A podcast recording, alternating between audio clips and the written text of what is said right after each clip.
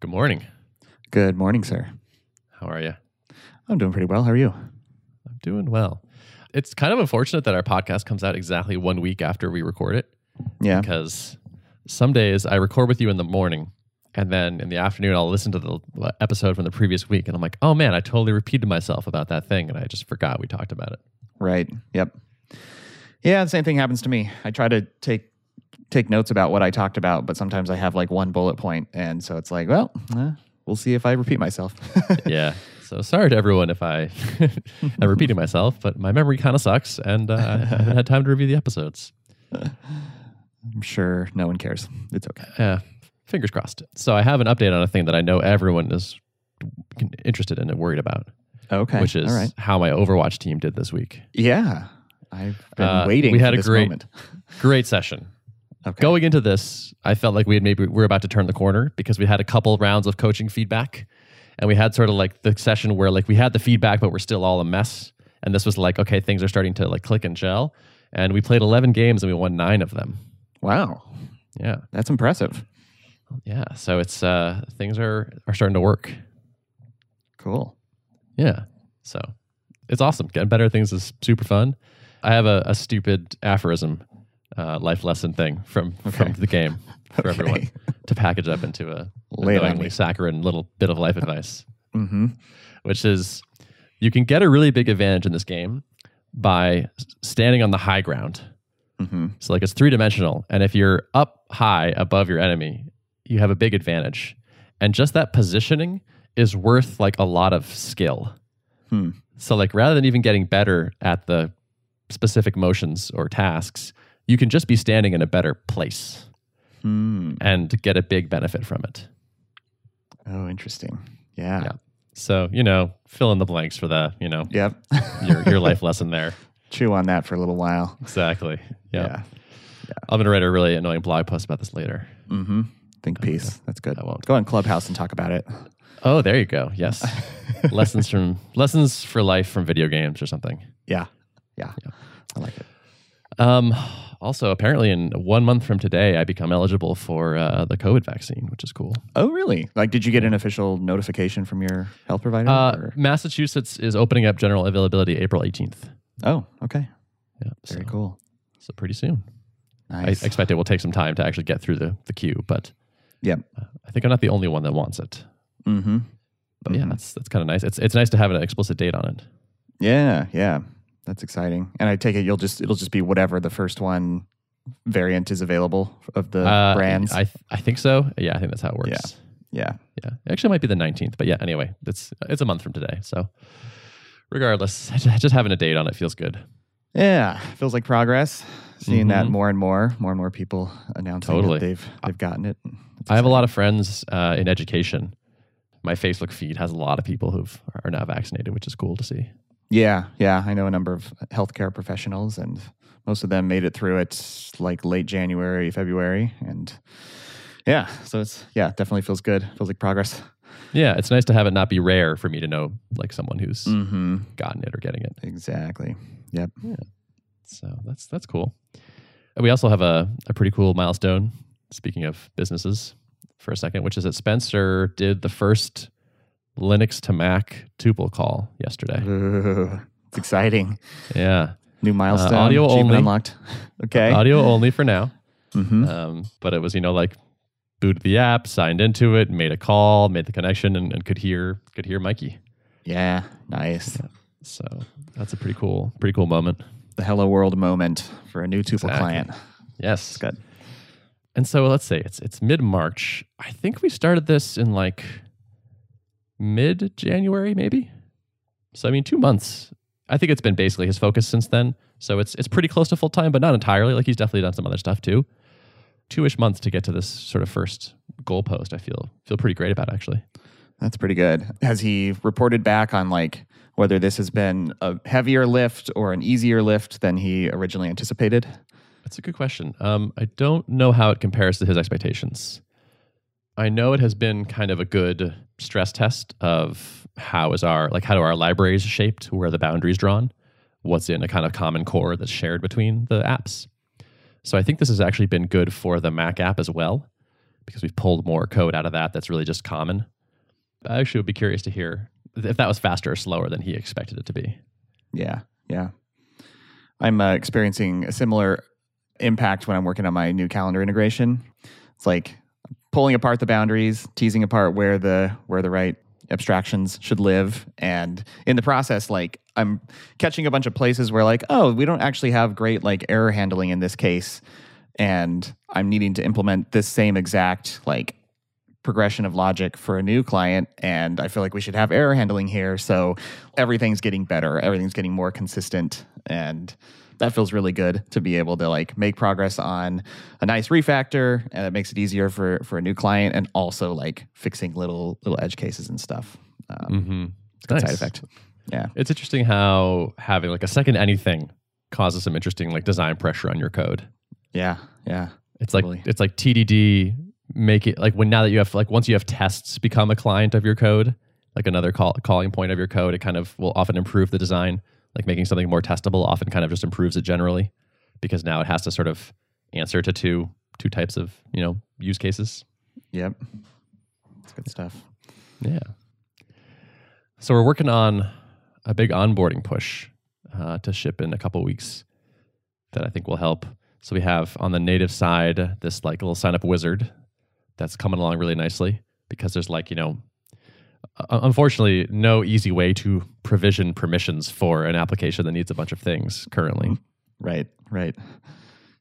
Which i would love to see. It would be nice to get a one click you know this app is requesting abc one hopes apple might move that way in the future. Like they've definitely gone towards the like requiring explicit opt-ins right for, for permissions. And they have like a, a big permissions focus. And ios now has the latest version has this like big like permissions list or something i think mm-hmm. that apps have to kind of declare what they're doing with your data and whatnot, their privacy thing.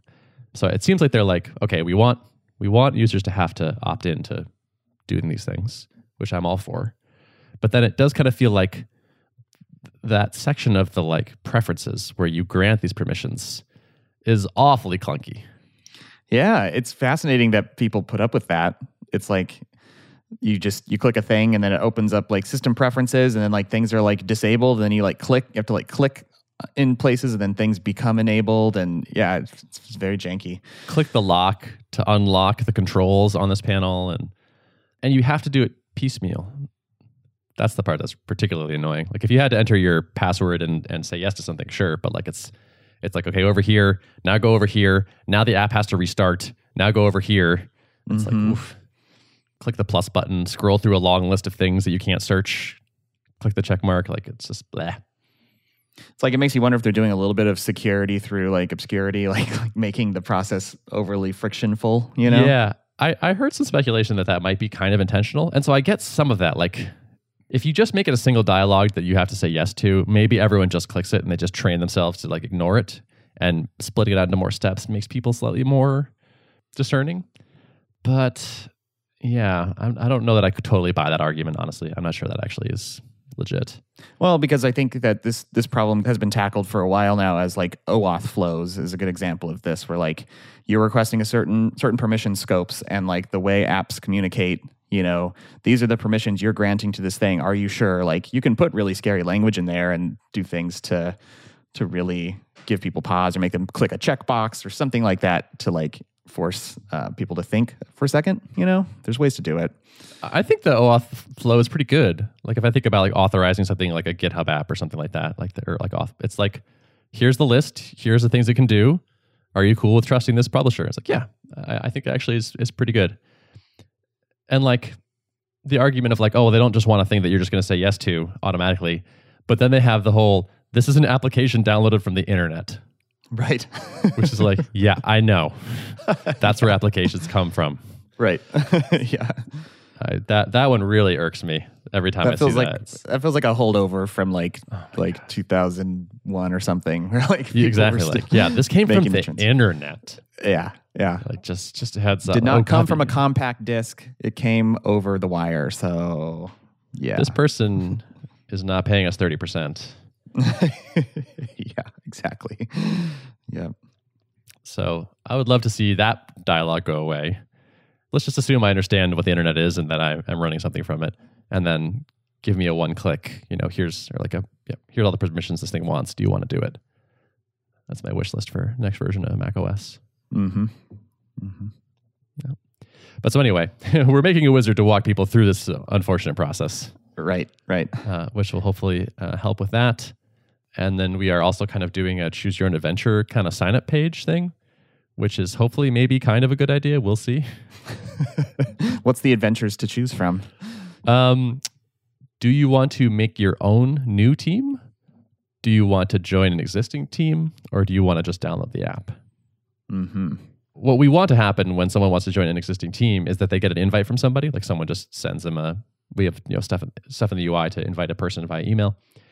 Fairly frequently, people go and assume like, oh, we have a tuple subscription. Let me go get tuple, and so they go there and they're like, "Where's the download link? I don't know. Uh, I don't see one. Let me just click sign up." Oh, okay, wait, enter my credit card. What? And we end up with like five trials for the same company, and four of them are on the person's personal credit card, and it's like ah. I, I think there's probably like the real fix for this is like big. Is like probably requires like pricing changes or like you know like do we require credit cards? What does the model look like? Does a user have to have a team? Like it is like kind of a, a major thing. And this is kind of like a can we ship something in a week and a half that uh, at least helps you know reduce the incident of incidence of these problems. Yeah, yeah. I've run into this a little bit less because I, I am kind of subject to the potentially the same dynamic with SavvyCal because people can generally someone if they're a team, a team administrator will create a team subscription and want to basically be financially responsible for all their team members. So usually the one person signs up and then sends the invite link. If a team member chooses to to auth to like sign up basically because it's like free for them to get into the app and then kind of paywalled inside, I think people are less likely to like start their own trial and have like multiple trials under one company going on. But it, it has happened before. But yeah, it's probably less common because of that because there's no credit card step on the initial. Um, Right. Yeah, and that's when it gets like annoying for everybody because they're like, "What? I have to enter a credit card? This is stupid." So sometimes they do, and then they ask for like a refund, or they like you know, or they cancel. Uh, like it's it, it just it, it makes things messy. yep. I wish it were fine to like leak what your customers were, because if someone could just enter their like email address, and I could just be like, "Yes, that company has a team. Here you go," or something. Uh, yeah. That would be handy, but you can't do that. right. Uh, so we're we're doing like the next best thing, I think, which is like basically like, are you trying to join an existing team? Like you can get an invite from somebody that's on it if you just know um, and skip this thing, or if you want, enter your email here. And if your company has a team and if they've enabled people to join who have the right domain address uh, email thing, then we will send you an email. yeah. Yep. But it's kind of just like we can't say if we're going to, we can't say if we did. Mm-hmm. Uh, So it's just kind of like maybe you have an email, maybe go check. So like password reset emails or something where it's like, we sent it to you unless you're a hacker, in which case we did not send it to you. Yeah. Yeah. So I, I get why it has to be this way, but it's a, it is a bit unfortunate. Uh, we have to just speak in extremely vague and non committal terms. Uh, and maybe occasionally it will work like magic, and sometimes you might just not. Didn't you have something in there where like you would show a checkbox if if there was an existing team at a certain point? Do I remember something like that? Like there was an option to join or something? Right. So when you sign up, you can say, like, allow anyone with a foo.com email to join this team. And then later, if anyone signs up with that email after confirming their email, we say, by the way, there is this other team. Do you want to just join that? And that uh, has helped. Like that, that happens pretty frequently. But it's again kind of a, a hack around. It sure would be nice if this just didn't happen at all. And, you know, there was a better data model maybe that supported this somehow. Yeah. Can we talk through real quick a question about like how you do your pricing and like team-based subscriptions versus individual? Generally speaking, like with SavvyCal, people want to, like I just mentioned, like create a team and then pay for all their team members. They don't want their individual team members to pay. A limitation that I put in in the product is that if you're a team member, you just have like a team member subscription as opposed to your own subscription. You have all the paid permissions except you're not allowed to create more teams and invite more people. So you basically can't like daisy chain team subscriptions. Like if I'm a member of the Tuple team, I can't just create a Savvy SavvyCal team and invite a bunch of other people by nature of being a paid member on your team. And you can't invite more people to the top level team either. Right, unless you're an administrator. If they mark you as an admin, then you can you can grab that join link and share with other people. Um, Okay. Yep. basically what that means is it's possible to be on a team and that team owner is paying for your seat. If it's me and you together, I'm paying for two seats of SavvyCal. But you also have your own SavvyCal account and theoretically you can if you want to create your own teams, you can create a subscription. So you can be paying also. But I would still pay for you under the current model because I own a team and it has you on it and that's two seats. So it's sort of like in one sense that's sort of double paying someone basically reached out and they were like, Hey, I created this team with this other person. I know that guy has a paid account. Why do I have to pay? Because he's a member of my team. I made a one off exception in this case. And then I feel like maybe one solution, and, let me know if this sounds totally crazy, but one solution might be to like designate a billing mode on a team. So when you create it, it's either I'm financially responsible for everyone here or everyone has to pay for their own if it's just a team, a quote unquote team of external collaborators who are work who want to work together sometimes and operate under one banner, but like basically don't want to they want to spread out. That feels pretty nichey to me. Yeah. Like I feel like you're tell me if I'm wrong. It seems like your sweet spot customer is a company, a single company with a bunch of employees Yeah. in it. Definitely. Yeah. I think charging for people per team, even if they happen to be on another team, is fine. Like I think you might get the occasional complaint about that. One-off discounts make sense there. Like I just, but I think that's just it's the, the simplification of it is is too good to give up to me to like to satisfy this other sort of use case. Yeah, you're probably right. I mean, it hasn't it hasn't been asked about. Like, I kind of in the back of my mind don't know, and I haven't like run a query to try to figure out like, are there a lot of people who are who like happen to be mistakenly double paying, like a team member who who thinks they have to pay on their own, but then they're they also have you know paid access by nature of being a team member. I can be on like five teams, right? Sure. Yep. Okay, yeah, and then each of those five team owners would pay for me as a paid user. Correct. Yep. I, I just think that makes sense. Like if if I've invited you to my team, I'm paying for you. If you happen to be on another team, I don't re- I don't care. If you create this weird model, it's like if, if you then lost your paid status on another team, now I need to do some sort of action to start paying for you. Yeah. And that's the concern. That's like if you are just a a team member and you don't have your own subscription, when you look at your billing page, there's like an upgrade button, but then you also see like you re- you are receiving paid permissions as a member of the the following teams, and so you can always see like because I'm a member of any of these, like I'm I have paid access basically. Um, I, I think GitHub works like this, right? It's yeah, like your so. GitHub account is yours. You can be added to various teams when you do that costs that team money. And if you're on multiple teams and you, you'll get charged for it multiple times, I, I think that's actually just okay. Like the, the benefit is flowing to each of those teams. Like each of them are paying to make sure that this person has the permissions or the rights or abilities that a paid user has. I think in a utopia, maybe you do you figure out some stuff, but like you have a limited number of features and complexity that you can that you should be taking on. And I, I, don't think this one is the the right one personally. Yeah. Yeah, I think it's like if this becomes a really, really common use case, but I kind of doubt it will be. And it's probably sort of like your your freelancer plan or whatever, where it's like, eh, some people do it, but it's not that it's not that common, right? Yep. If someone is like doing enough research and noticing and emailing you about twelve dollars a month, right. it's like is this the, the kind of customer that you're most interested in satisfying? Yeah, yeah. These types of decisions are are tricky. I I like thought about it for like 10 minutes. I was like, well, what do I do here? Do I just say no, this is how our billing engine works?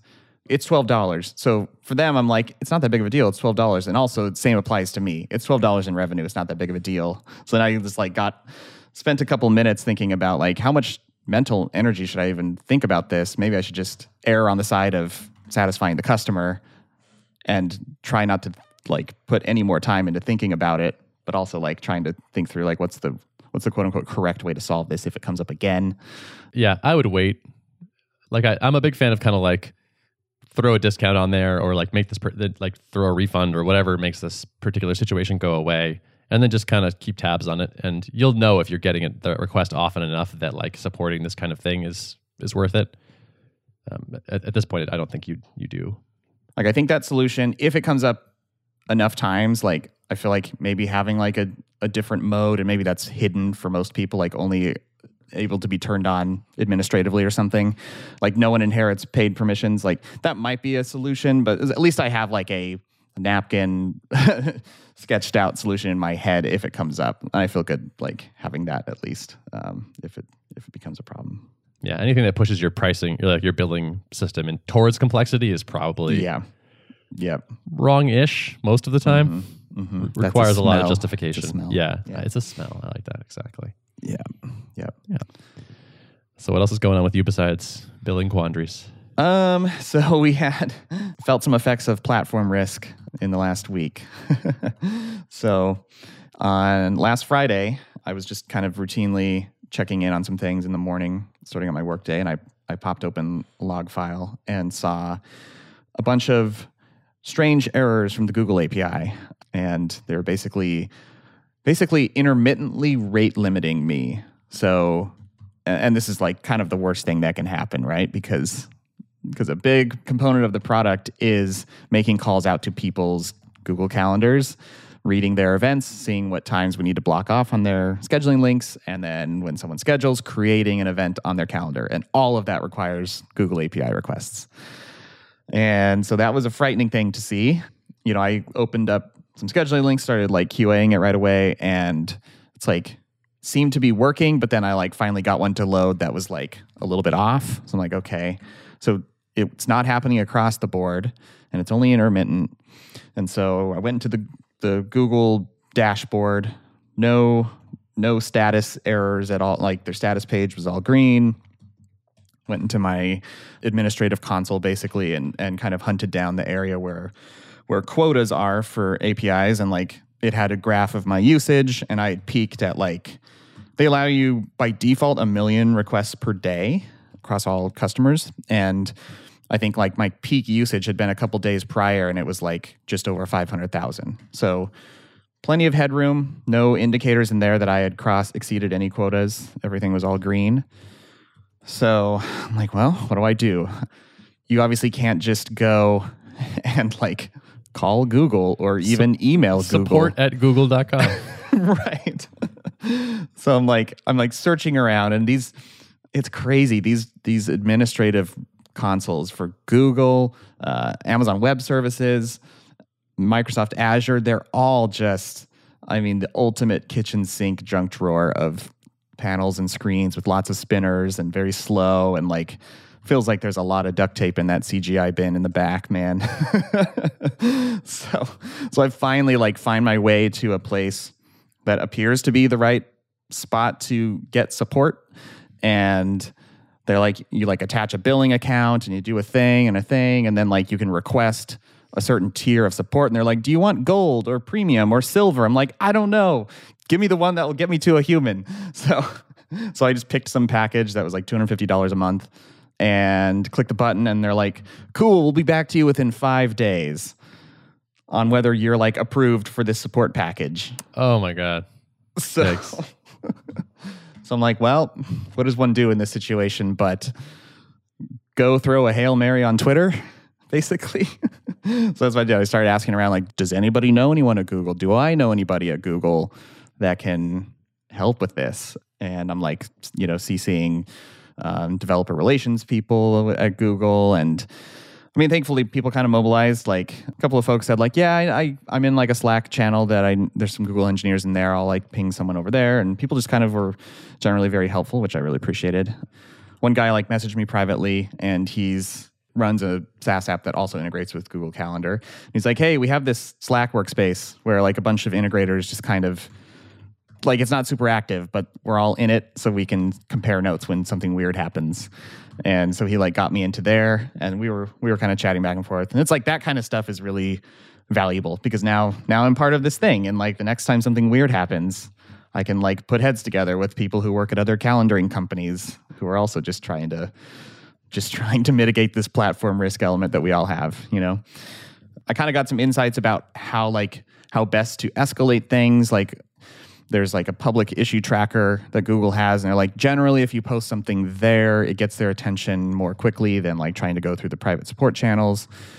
And sure enough, so I, I like looked over in this like public issue tracker thing, and someone had filed an issue the prior evening saying like, "Hey, we're starting to see some weird some weird rate limiting errors," and then there was kind of a pile-on happening, a bunch of people just plus wanting it. So I knew I wasn't the only one, and right around the time that I was trying to set a course of action, I oh, and I did get during this time like thankfully I got approved for my Google support package. Like it nice. happened pretty quickly. So I think they're just like I guess setting very low expectations, but probably generally approve things fast. You've been approved to pay us money. Exactly. I know.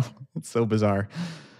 During this time, like I'm okay, I'm looking on this public issue tracker, and then okay, I get approved, get the email, cool, going in to file a, a support ticket, and oh, if you have a support system, please never do this. So there's like you have to select like a category and a subcategory on what your issue is. And I literally spent like two minutes checking different categories because I couldn't find one that was like calendar API. Like nothing seemed to indicate that. And so I just picked what I thought was the closest and sent it and didn't hear back anything for like a couple hours. That was kind of one thread going on. But in the meantime, over on this public issue tracker, finally someone from Google like chimed in and said like, "We have confirmed that there is an issue and we're looking into it." That was basically it. And like right around that time, it was around 10 a.m. my time. I'm watching my logs and the errors stopped. So that was basically it. Like I never got the only confirmation I got back, like finally a couple hours later on the on the email support thing, someone a rep wrote back and they're like, looks like it's related to this thing, and it looks like someone there said that they're looking into it and someone else reported that it's fixed. Are you seeing it as fixed? and I'm like, well, the errors have stopped if that's what you want to know. And they're like, cool. Sounds good. Closed. so, yeah. Huh. So, That's man, that sounds extremely nerve wracking. Yeah, I was definitely I was ready for a bourbon at uh, at eleven thirty in the morning. what was the duration of all this? How long was this? So it had been happening probably intermittently overnight, and it was happening in a way that I wasn't getting like alarm bells weren't sounding for me. So I think it had been kind of intermittently going on for probably eight hours or so. And thankfully it was it was Friday morning and usage peaks on like Tuesday, Wednesday, and then starts to drop off heading towards the weekend. So I don't think I don't think any customers actually really noticed but I was I was trying to be proactive. I posted on the status page and I sent an email out because I think a lot not a lot of customers are actually subscribed to the status page. So I was like, "Hey, this this is going on," and I really didn't hear anything back. And a couple people were like, you know, thankful for the being kept in the loop, but like it wasn't didn't have a major business impact, which was good. But yeah, I was definitely my nerves were were fried after that. like no matter what, you have some sort of risk, right? Like you, everybody depends on somebody when the thing you depend on isn't working, that's just it's it's brutal because you can't. You have all this like nerves and anxiety, but you can't do anything. Right, right. It's just. I hope they fix it. Yeah. So I'm going to build up this this like run book, right? This kind of like document that's like, all right, when things go down with with Google, what are the steps that I take so I can just run a process? Probably keep a premium support package of some kind open just so that it's there when I need it. And you know like post in this slack thing. Go check this public issue track like just kind of have a process down. And there's really no other way to ascertain this other than like going through it. So trying to like harvest some good things out of it maybe some monitoring changes on your end? Yeah for sure. So i set like a logging alert. Like if i start to see this this type of thing come through again it's going to send me an alert right away. I was wishing i had more like I need to get some like Prometheus or something set up so that I can just start sending metrics into a place and and spot like trends. And we had all kinds of sophisticated stuff that we built up over time at Drip. And now I'm kind of like wanting to get more rigorous in those areas too so I can so I can spot stuff. Kind of a cool sign. Yeah. Yeah. When you need that, that means you're mm-hmm. doing interesting enough things, I guess. Mm-hmm. So. There are customers that care and yep are using the thing and going down matters. Yep. Yep. It's almost a, a good sign for the business. Yeah. Yeah. I think so. And then uh, another little story. So over the weekend was obviously the daylight savings time rollover. And turns out there are some time zones in the world where like for a period of time it's impossible to compute a UTC offset. So I need to dig into it more, but I think it's because it's ambiguous. Like it just it, it's impossible to say maybe just due to political boundaries or something. But like, surely there's a time. It, it is there's time there still. Yeah.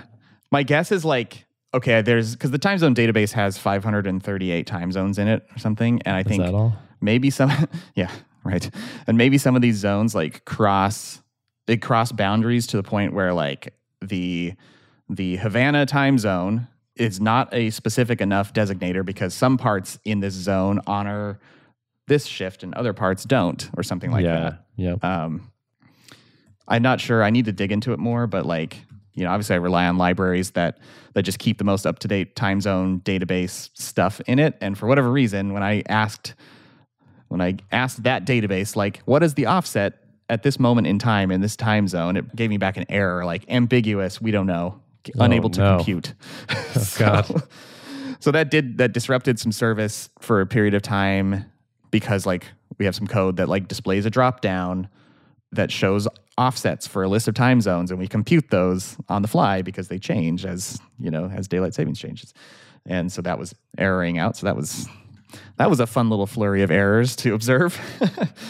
I can't even tell how you resolve this. I mean, I think the the immediate term is like, you know, when displaying this list, like if there's an error, just kind of like show some kind of not a number type of thing. Like we don't know. Now, if someone actually chooses one of these time zones and then someone tries to book something in one of those time zones at that time, I'm not sure at this point what we do. So this is a to do. Like this will come around, you know, once or twice a year. This particular flavor of problem. Yep. but it's definitely on my list. Gonna sell the business before six months from now. Right? Yeah, yeah. That's the plan. Um, Perfect. I think that's best for everyone. Um, I think you need a thing that that calls someone in that time zone and says, "What time is it for you? yeah. What does your watch say?" Little mechanical Turk, like, um, yeah, human automation. That's good. Yeah. Yikes! Non-deterministic times. That Yep. sounds. That's even worse than I thought time zones were. hmm Like I thought it was really com- complicated, but at least you could always kind of know.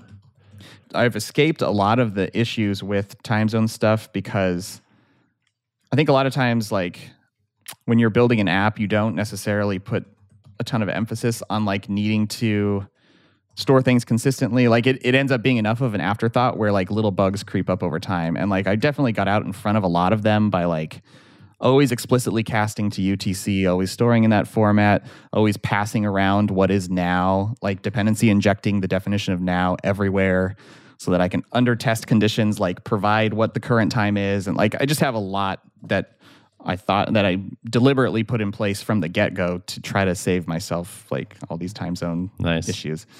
Nice. Um, but then things like this happen, and it's like, well, what do you do? That's man. That's that's how I can tell you're a professional. Yeah. You know what to be afraid of. Yeah, yeah. Comes with experience, I guess. hmm You are going to need some of it. hmm Cool. Well, semi stressful week at SavvyCal headquarters. It sounds like. Yeah, a little bit. But the thing that made my week is getting my Microsoft Publisher verification officially Ooh. checkmarked, which means Okay. as soon as I want to, as soon as I'm ready to, I can I can basically start opening up the, the Outlook integration. And we're getting damn close. Uh, Nice. yeah. Okay. Well, hey, that sounds very promising. Yeah, that was another. That was another like non-determinist. Like I don't know how long this is going to take. Is it going to be two weeks? Is it going to be two days? Who knows? Yeah. And Yeah. it came back, Nice. so I'm stoked. Very cool. Yeah. Looking forward to hearing how that goes. I assume you're planning like a whole launch for this at some point once Yep. it's like beta tested and whatnot. Yep, yep. That'll all be in the plans. Cool, cool. We'll tune in later for more on that. I'm, I imagine. Yes, indeed. Cool. You ready to wrap? Let's wrap it. Notes of the show. Notes of the show can be found at artofproductpodcast.com. Thanks for listening. See ya. Later.